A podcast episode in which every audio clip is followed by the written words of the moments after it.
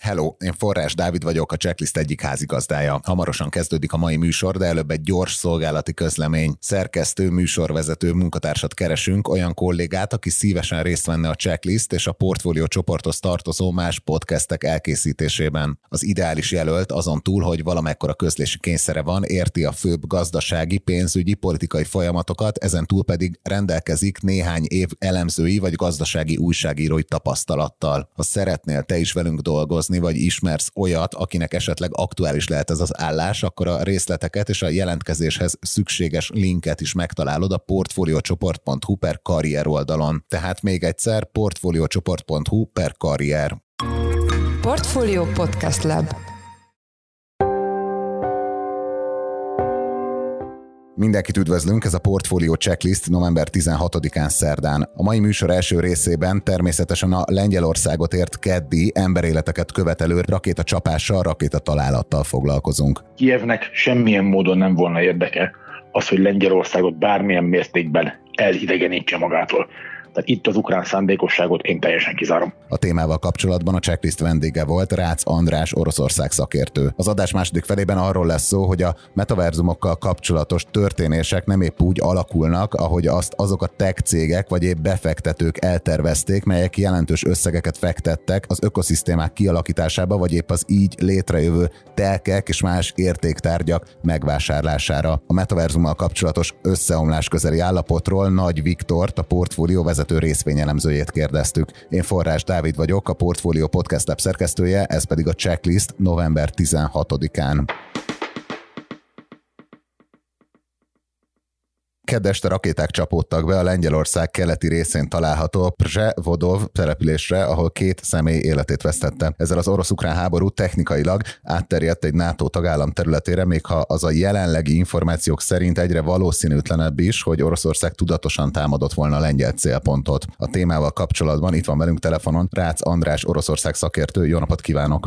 Jó napot kívánok! Először is kezdjük azzal, hogy ő már tegnap minimális információ birtokában úgy értékelte a helyzetet, hogy valószínűtlen, hogy tudatos orosz támadás érte volna Lengyelországot. Itt milyen logikai út alapján jutott erre a következtetésre? Ugye tegnap engem egy nagyon speciális helyzetben ért ez a hír, tehát éppen előadást tartottam, amikor valaki kérdésként beolvast, hogy na most éppen ez történt. Tehát semmiféle részletes információ nem volt, nagyon óvatosan kellett fogalmazni emiatt. Az viszont elég nyilvánvaló volt, hogy ha ez az lett volna, hogy Oroszország megtámadja NATO-t, akkor ez biztosan nem szándékos, mert egy NATO elleni orosz támadás az nem egy rakétával indult volna, és nem egy lengyel kis falu ellen, hanem sokkal több rakéta indult volna sokkal fontosabb célpontok ellen. Tehát önmagában az, hogy egy rakéta csapódott be, az első hírek szerint kettő volt, de ilyen szempontból, hogy egy vagy kettő, az mindegy, tehát nem egy tömeges támadás, hanem itt minimális számú rakéta csapódik be. Ez gyakorlatilag kizárta azt, hogy itt szándékos támadás lett volna a NATO ellen. Igen, ugye sokan azt feltételezték, hogy ez valamilyen szintű zavarkeltés lett volna, de akkor ön ezt is ott már ki tudta zárni. Nagyon kockázatos, tehát a Oroszország rendszeresen teszteli a NATO védelmét, ugye a NATO légtérvédelmét elsősorban, tehát a Balti tenger térségében nagyon-nagyon gyakori, orosz repülőgépek megsértik a NATO légterét, ugye a Magyar Honvédség, amikor részt vett ugye a balti államok légterének biztosításában, a Magyar Honvédség gépei is fogtak el, vagy kísértek orosz repülőgépeket. Ennek a módszernek neve is van Oroszországban, úgy hívják, hogy Razvédka Bojem, harccal történő felderítés, tehát hogy tesztelik azt, hogy a NATO mennyire gyorsan reagál, milyen eszközökkel reagál, és mit ez a légtérvédelemben zajlik. Egyébként NATO országok is csinálják az orosz légteret tesztelve, tehát megvan annak a, ha úgy tetszik, rutinja, hogy hogyan tesztelik egymás védelmét. Na most ez, ez egy ismert dolog, ezt mindkét oldal tudja kezelni, de ehhez képest az, hogy támadást történt volna egy NATO ország területe ellen, lakott terület ellen, ami ráadásul megöl két embert, ez egy egészen más eszkalációs szintet volna, ez tesztnek nagyon-nagyon durva lett volna. Önmagában jelenthet-e változást a háború dinamikája tekintetében, hogy a nyugati szövetségi rendszeren belül követelt emberéleteket a háború? Hát ilyen szerintem a második világháború óta nem nagyon történt igen, kevés ilyen eset volt. Tehát nyilván a szeptember 11-i Egyesült Államok elleni támadást azt lehet úgy érteni kell, hogy nyugati szövetségi rendszer területét támadás érte, de valóban nem, nem sok ilyen példa van.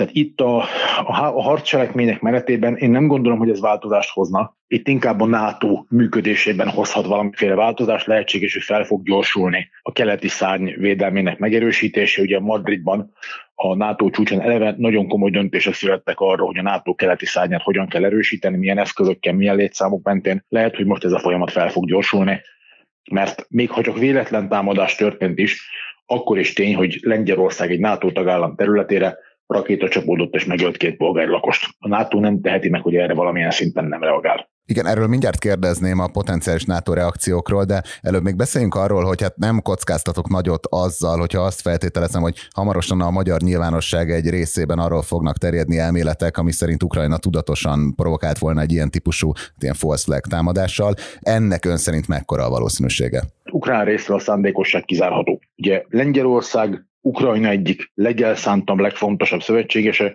ráadásul földrajz értelemben is kulcsfontosságú helyen van, hiszen döntően Lengyelországon keresztül áramlanak Ukrajnába a nyugati humanitárius és katonai szállítmányok. Kievnek semmilyen módon nem volna érdeke az, hogy Lengyelországot bármilyen mértékben elidegenítse magától. Tehát itt az ukrán szándékosságot én teljesen kizárom. Hogyha elfogadjuk, akkor ezt a legvalószínűbb feltételezést, ugye délelőtt tízkor rögzítjük ezt az interjút, hogy egy eltévedt ukrán légvédelmi rakéta csapódhatott be Lengyelországban. Ennek lehet-e hatása a nyugati szövetségesektől érkező támogatások mértékére? Egyelőre nem látszik hogy ez ilyen típusú hatást váltanak ki. Az figyelhető meg, hogy a nyugati szövetségesek közül mindenki észnél van, mindenki visszafogott, mindenki tartózkodik attól, hogy bármiféle hisztériát keltsen. A helyzet az, hogy a háborúk története, a hat történelem egyébként tele van tragikus, nem szándékos incidensekkel. Itt az a fontos, hogy tudatosuljon a nyugati szövetségi rendszer tagjaiban, és úgy látszik, hogy tudatosul, hogy itt nem szándékosságról van szó, itt egyszerűen történt egy hiba, ami, ami egészen tragikus módon áldozatokat is követelt. Azért mondom, hogy egészen tragikus módon, mert Kelet-Lengyelország önmagában ritkán lakott ez a régió, meg főleg. Tehát mezőgazdasági, illetőleg erdős területek borítják főképp, elképesztő és tragikus balszerencse kellett ahhoz, hogy ez a rakéta pont lakott településre csapódjon be, és pont megöljön két embert. Ugye ezekben a percekben ül össze a NATO, ugye a szervezet alapszerződésének a negyedik cikkeje alapján. Ez pontosan mit jelent, és hát nem azt kérem, hogy jósoljon, de hogy egyáltalán milyen reakciók merülhetnek fel. Ugye a Washingtoni szerződés negyedik cikkeje előírja azt, hogy bármely NATO tagállam kérhet konzultációt a többiektől, ha ez szükségesnek véli, gyakorlatban tehát a saját biztonságát érintő jelentős változásokkal vagy kihívásokkal szembesül. Ugye az, hogy Lengyelország a negyedik cikkei aktiválásáról beszél, ez alátámasztja azt, hogy a lengyel vezetési abszolút visszafogottan reagál, tehát a lengyel hivatalos nyilvánosságban egyetlen szó sem esett az ötödik cikkeiről, ami ugye a kollektív védelmet jelenteni. Az ötödik cikkei az, ami a NATO igazi legnagyobb erejét adja, tehát ha egy NATO tagállamot támadás ér, akkor az összes többinek ugye megtámadó segítségére kell sietnie. Lengyelország nem az ötödik cikke, hanem csak a konzultációt lehetővé tevő, hogy negyedik cikke aktiválásáról beszél. Ez önmagában is azt mutatja, hogy a lengyel vezetésnek sem érdeke, hogy, hogy ez a helyzet eszkalálódjon. Nyilván, hogy a NATO miniszterek mire jutnak, vagy a NATO nagykövetek mire jutnak, ezt most délelőtt 10 órakor egyrészt megjósolni nem lehet, ha pedig tudnám, akkor nem mondhatnám meg. Bizonyos dolgokat ezzel együtt azért nagy valószínűséggel előre lehet jelezni, hogy mi fog elhangzani. Az egyik ilyen az minden bizony a Lengyelországgal való szolidaritás kinyilvánítása. Tehát mégiscsak meghalt két ember, ezt ne felejtsük el. Ez egy nagyon tragikus dolog, hogy NATO tagállam állampolgárai békés polgári lakosok meghalnak, mert rájuk esik egy rakéta. Tehát biztosan lesz szolidaritás kinyilvánítása Lengyelországgal. Nagyon valószínű, hogy lesz, vagy megerősítésre kerül annak a kimondása is, hogy a NATO területének minden négyzetcentiméterét kész megvédni a szövetség. Ez ugye üzenet mindenkinek, aki szándékosan próbál a NATO területre támadni és valószínűleg lesz utalás az záró nyilatkozatban arra is, hogy ez az egész háború és az egész támadás alapvetően Oroszország felelőssége. Ugye Oroszország nem lő ki a tegnapi nap folyamán száz körüli rakétát és robotrepülőgépet ukrán célpontokra, akkor az ukrán légvédelemnek sem kellett volna működnie a lengyel határ közelében. Tehát nagyon meglepő lenne, ha ez a három tényleg nem szerepelne majd döntésről szóló nyilatkozatban a végén. Igen, erre vonatkozna majd a, a légicsapásokra a záró kérdésem, de előtte még egy értelmező kérdést engedjen meg, hogy amennyiben Lengyelország az ötödik cikkely alapján hívná össze a szövetségeseket, ott akkor valamilyen szavazás történne, nem tudom, többségi szavazás, vagy egy teljes egyetértés kéne ahhoz, hogy kinyilvánítsák azt, hogy Lengyelországot mondjuk támadás érte, ami miatt a kollektív védelmet aktiválni kell? Ugye az ötödik cikkely szerinti kollektív védelem az nem automatikus. Tehát, ha egy tagállam kéri, hogy az ötödik cikkely szerint neki a szövetség biztosítson védelmet, akkor a többi tagállam erről aztán szavaz. Tehát nem az történik, hogy ha valaki támadás ér, akkor NATO automatikusan háborúba megy, hanem a többi tagállam szavaz, egyénileg a nemzeti szuverenitás sérelme nélkül döntenek arról, hogy segítenek a megtámadottnak, és a segítség formájáról is. Tehát ugye az ötödik cikkeit eddig a történelem során egyszer aktiválták, ugye amikor 2001. szeptember 11-én az Egyesült Államokat ugye az Alkaida terrortámadása érte. Az Egyesült Államok aznap délután aktiválta az ötödik cikkeit, a szövetség úgy döntött, hogy segít az Egyesült Államoknak, de a NATO nem kapcsolódott be az Egyesült Államok Afganisztán elleni háborújába. Csak két évvel később a NATO 2003-tól volt jelen Afganisztánban, tehát szeptember 11-e után a szövetség más módon segített az Egyesült Államoknak, segített az Egyesült Államok légterének biztosításában, tehát olyan pilóták és szakemberek mentek az Egyesült Államokba, akik a légtér ellenőrző repülőgépeket tudták vezetni, tudták kezelni, tehát tehermentesítették az amerikai légierőt, és emellett elindult egy haditengerészeti művelet is a terrorizmussal kapcsolatos illegális szállítmányok ellenőrzése érdekében. Tehát az eddig egyetlen olyan példánk, amikor az ötödik cikkeit aktiválták, ott akkor a NATO nem azonnal háborúba ment, hanem más módon segített a megtámadott félnek. Tehát ez egy konszenzusos döntést igényel. Nincs arról szó, hogy automatikusan háborúba menne a szövetség. Térjünk rá arra, amit ön már említett, de a tegnapi Lengyelországban történt robbanás az valamennyire elterelte a figyelmet arról, hogy Ukrajna jó része egy orosz légicsapás sorozat miatt, tehát gyakorlatilag közszolgáltatás nélkül maradt. Itt délelőtt 10-kor 7 millió emberről szólnak a hírek, akik áram és energiaforrás nélkül kénytelenek most élni. Itt ugye Oroszország eddig is támadott civil infrastruktúrát, de talán nem olyan mértékben, mint az elmúlt néhány hétben a Kercsid támadása óta. Ez mennyire vetíti előre, hogy mire készülnek az oroszok a háború további szakaszában? Ugye az látszik, hogy a tegnapi támadás sorozat az, az elmúlt egy hónap legsúlyosabb támadása volt az ukrán energetikai rendszer ellen.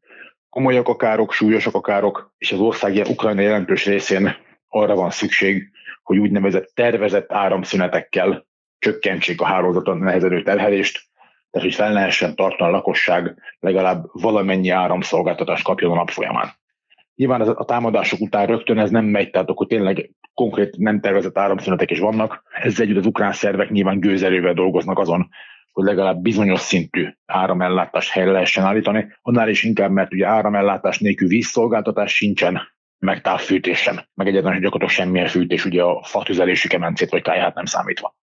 A helyzetet azt teszi nehézé, hogy Ukrajnában a mai naptól kezdődik egy komoly hideg hullám, elkezd beköszönteni az igazi kemény tél, és ilyenkor a fűtés meg, meg elektromos áram nélkül maradó lakosságnak még, még nehezebb lesz a helyzete. Ez úgy tűnik, hogy az, az orosz stratégia, mivel a frontokon hátrányban vannak, hátrálnak, területet veszítenek, ezért inkább az ukrán lakosságot próbálják megtörni, ahogy tetszik kibombázni Ukránát a háborúból.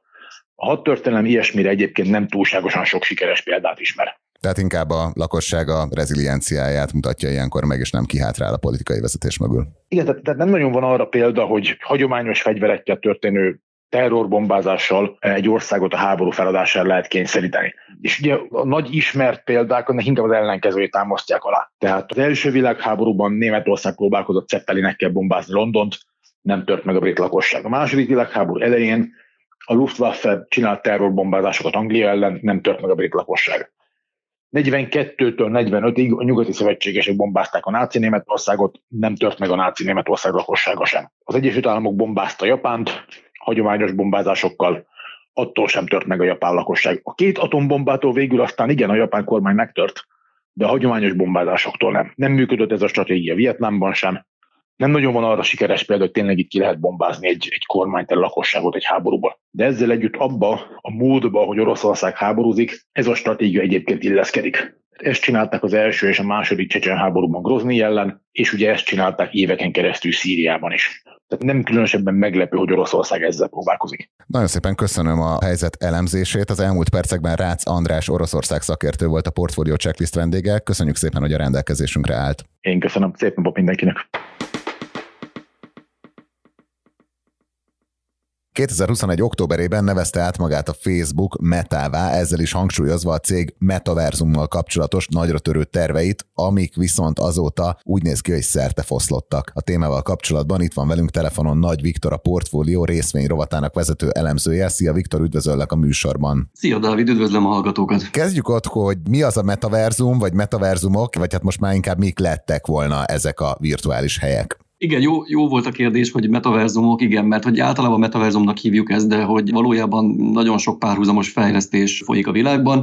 Ugye gyakorlatilag virtuális világokról beszélünk, ahol mondjuk mondhatjuk úgy is, hogy, a, hogy az internetnek egy következő fejlődési formája egy olyan szint, ahol már nem az internetet használjuk, hanem gyakorlatilag benne élünk, különböző eszközökön keresztül, ez lehet akár virtuális valóság, vagy kiterjesztett valóságeszköz. Jellemzően nem háromdimenziós térben lehet ezt elképzelni, háromdimenziós virtuális térben, ahol avatarokon keresztül vagyunk jelen, és hát idealisztikus esetben ezek a metaverzumok ezek valahol összeérnek, tehát valahol kapcsolódnak egymáshoz, átjárhatóak. Ezzel kapcsolatban én azért inkább szkeptikus vagyok, én nagyon azt látom, hogy a, hogy a nagy technológiai cégek fejlesztései azok egymástól inkább eltartanak, a kisebb cégek azok törekednek arra, hogy ezek a világok ezek összeérjenek egymással, és mondjuk az avatarainkon keresztül megjelenhessünk egymás után több metaverzumban is, illetve azok a tárgyak, azok a virtuális tárgyak, amelyeket ott megszerzünk, azok átvihetők legyenek egyik világból a másikba, de összességében egy szimulált valóságszerű virtuális világról beszélünk, ami akkor is létezik, amikor éppen nem vagyunk ott.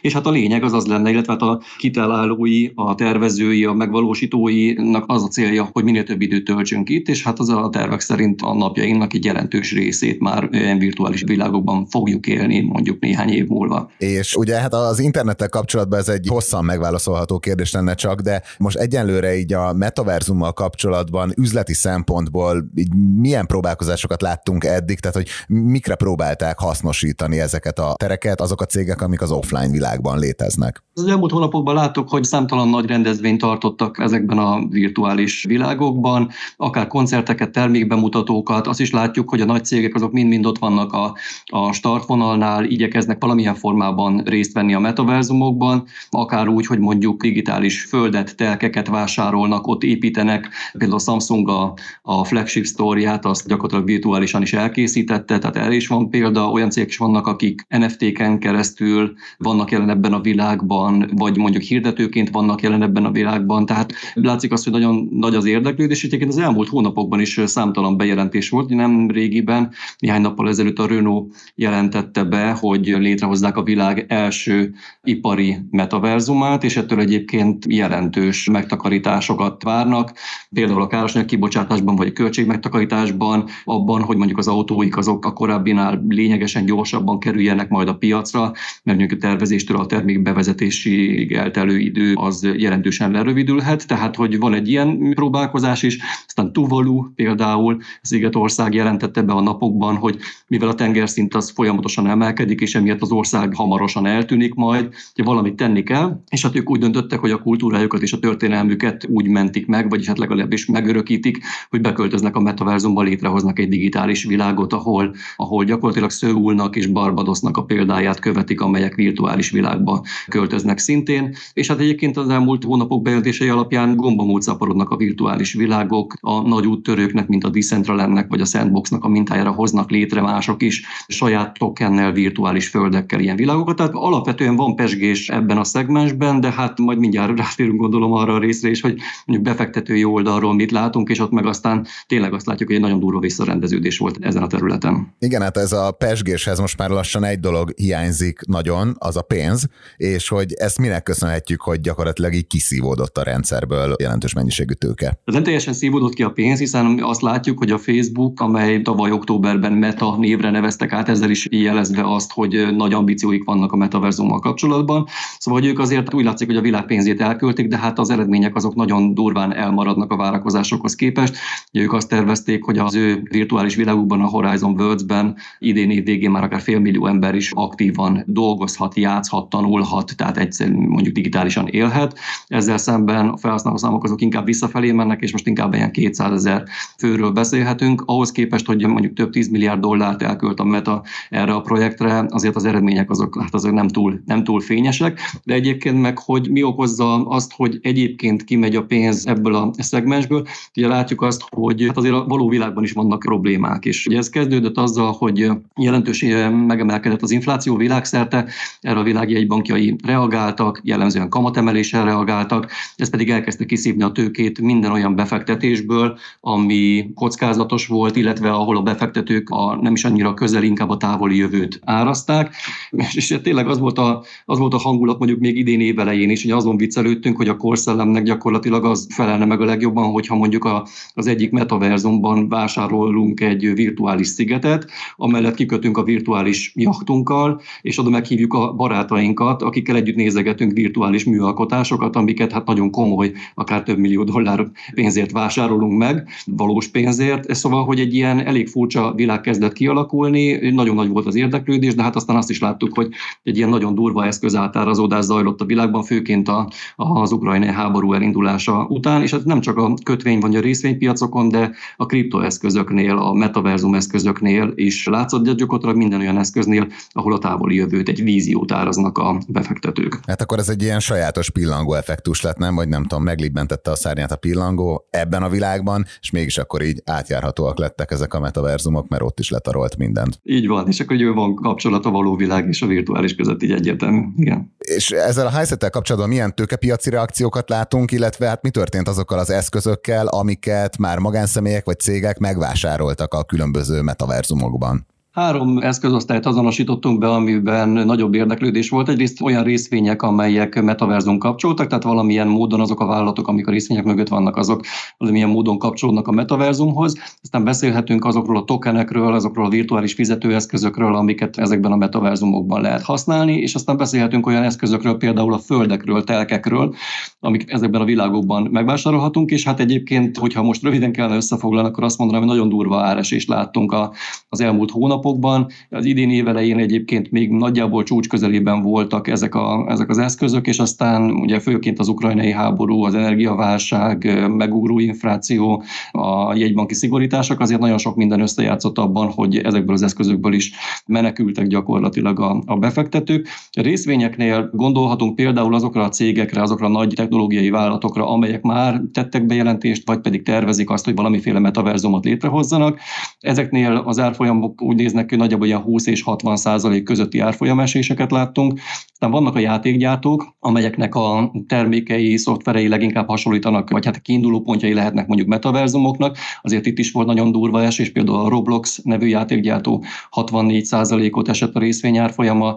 Aztán vannak a szoftvergyártók, amelyeknek a termékei gyakorlatilag platformot nyújtanak, ahhoz architektúrát jelentenek a virtuális világokhoz. Ezért itt is egy ilyen 40 és 70 százalék közötti árfolyamesés láttunk, és hát beszélhetünk arról is, hogy ugye ezeknek a világoknak valamin futniuk kell, jellemzően szervereken, amelyeket pedig csipekre van szükség, és a chipgyártóknál is egy olyan 20-40 százalékos árfolyamesést láttunk csak idén. Egyébként, hogyha mondjuk a csúcshoz képest néznénk, ami tavaly november, október-november környékén volt, azért még durvábbak lennének az árfolyamesések, de csak idén azért jelentős eladói hullám söpört végig a, a részvényeken. És akkor mi a helyzet a metaverzum tokeneknél? Ott is azt látjuk, hogy 80-90 százalékos árfolyamesés volt. Beszéltünk itt a Sandboxról, vagy a Decentraland nevű tokenről, tehát ezek mondjuk így a nagyobbak, ezeknek az árfolyama 80-90 százalékot esett csak idén, tehát egy nagyon durva befektető érdeklődés csökkenést látunk itt is, és hát hogyha a virtuális földeket nézzünk, azért az éveleje még arról szólt, hogy hát itt milyen több millió dollárért, akár 4-5 millió dolláros bejelentések is voltak,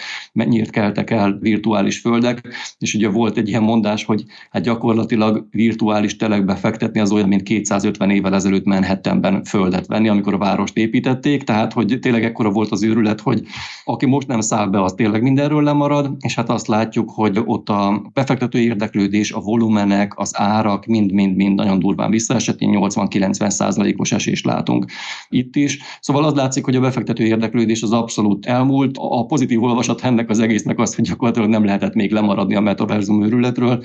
Akik beszálltak mondjuk tavalyi év végén, idén elején, az, azok valószínűleg nagyon durván megégették magukat, de akik csak távolabbról figyelték ezt az egészet, azoknak mondhatjuk azt, hogy gyakorlatilag nem, tényleg nem maradtak le semmiről. Sokan azt gondolták, hogy ez egy ilyen következő bitcoin sztori lesz, hogy most be kell szállni, és akkor majd valamikor ki kell belőle jönni, aztán lesz, ami lesz vele. Hát most egyelőre nem egészen azt látjuk. Így van. Tehát ugye amikor azt látjuk, hogy mondjuk így rövid időn belül néhány hét alatt mondjuk 10 százalékot emelkedik egy, egy ilyen tokennek a, a, az árfolyam, azért az meghozza bőven a vevőket, és hát most azt látjuk, hogy egyébként meg ugye nem csak pénzt keresni, hanem nagyon sokat bukni is lehetett ezeken a termékeken. Igen, ezekkel az őrületekkel kapcsolatban mindig előjön a tulipánmánia, ami hát mostani információnk szerint az nem volt, de valahogy így nézhetett volna ki. Így van, hát sok analógiát lehetne mondani. Most utólag mondhatjuk azt, hogy ez is egy lufi volt. Én azt gondolom, hogy a metaverzumból még lehet valami, hogyha nagy tech cégek valóban mögé állnak, de az is látszik, hogy ez egy jóval hosszabb kifutású történet lesz, mint amit mondjuk akár év, tavaly év végén vártunk. Itt van egy ilyen másik vetület is, ami egyfelől a cégek, meg a tőkepiac, de hogy szerinted mennyire tekinthető a metaverzum, hát nem összeomlása, vagy hát összeomlása, visszaszorulása, ugye ezt még nem látjuk azért egészen pontosan, egy ilyen újabb bukott kísérletnek arra,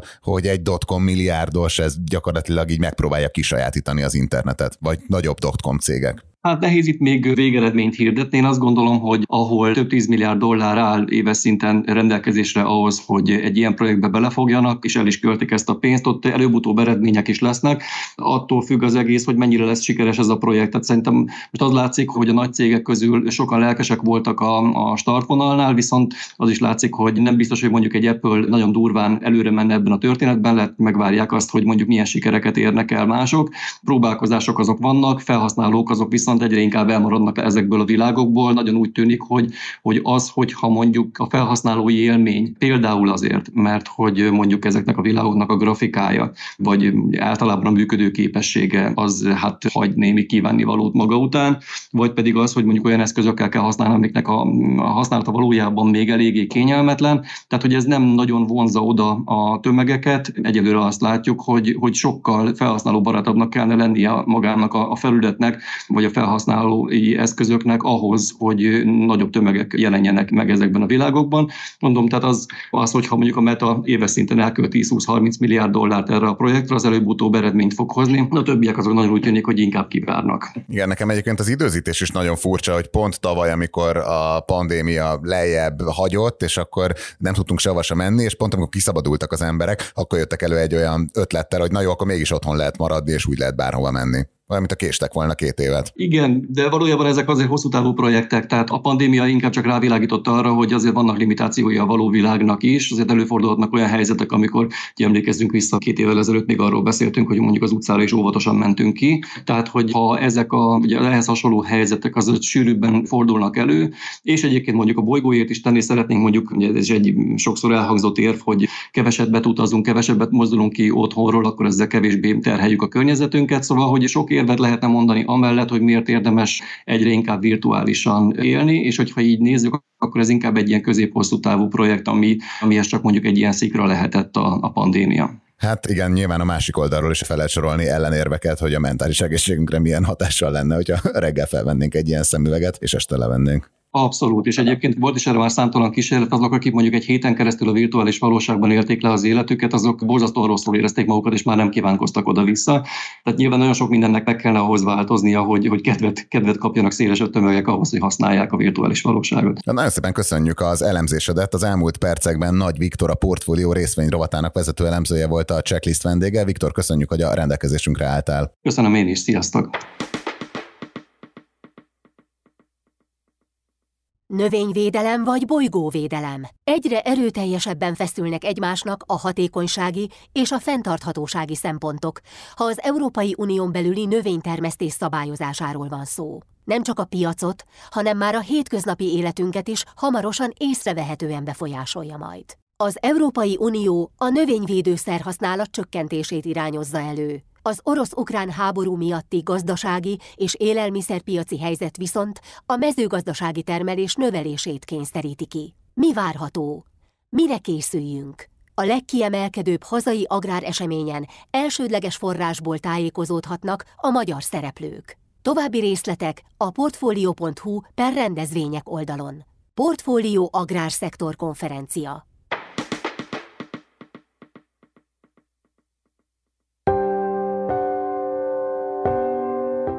Ez volt már a Checklist, a Portfólió munkanapokon megjelenő podcastje. Ha tetszett az adás, iratkozz fel podcast csatornánkra valamelyik nagy podcast felületen, például a Spotify-on, az Apple Podcast-en vagy a Google Podcast-en. Ha segítenél nekünk abban, hogy minél több hallgatóhoz eljussunk, akkor arra kérünk, hogy értékeld a Portfólió Checklistet azon a platformon, ahol követsz minket. A mai adás elkészítésében részt vett Bánhidi Bálint, a szerkesztő pedig én, Forrás Dávid voltam. Új adással holnap, azaz csütörtökön 5-kor jelentkezünk, addig is minden jót kívánunk. Sziasztok!